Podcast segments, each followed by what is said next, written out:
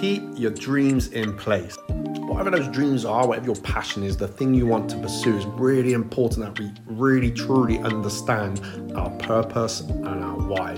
To really understand what it's all about, why you're doing it, and what's it for this will be so important at the beginning of any journey of goal, anything you're working for, but also when you want the season change, when the wind comes, the rain comes, so that you can see it through and come out on the other side. And what's on the other side is the beautiful sunshine. When things are tough, you may find it's just one thing, it may be a few things, but you'll also be able to find things that are going great, even if it is just the one. And remember, this season will change, it will pass, and the sunshine will soon come around, right?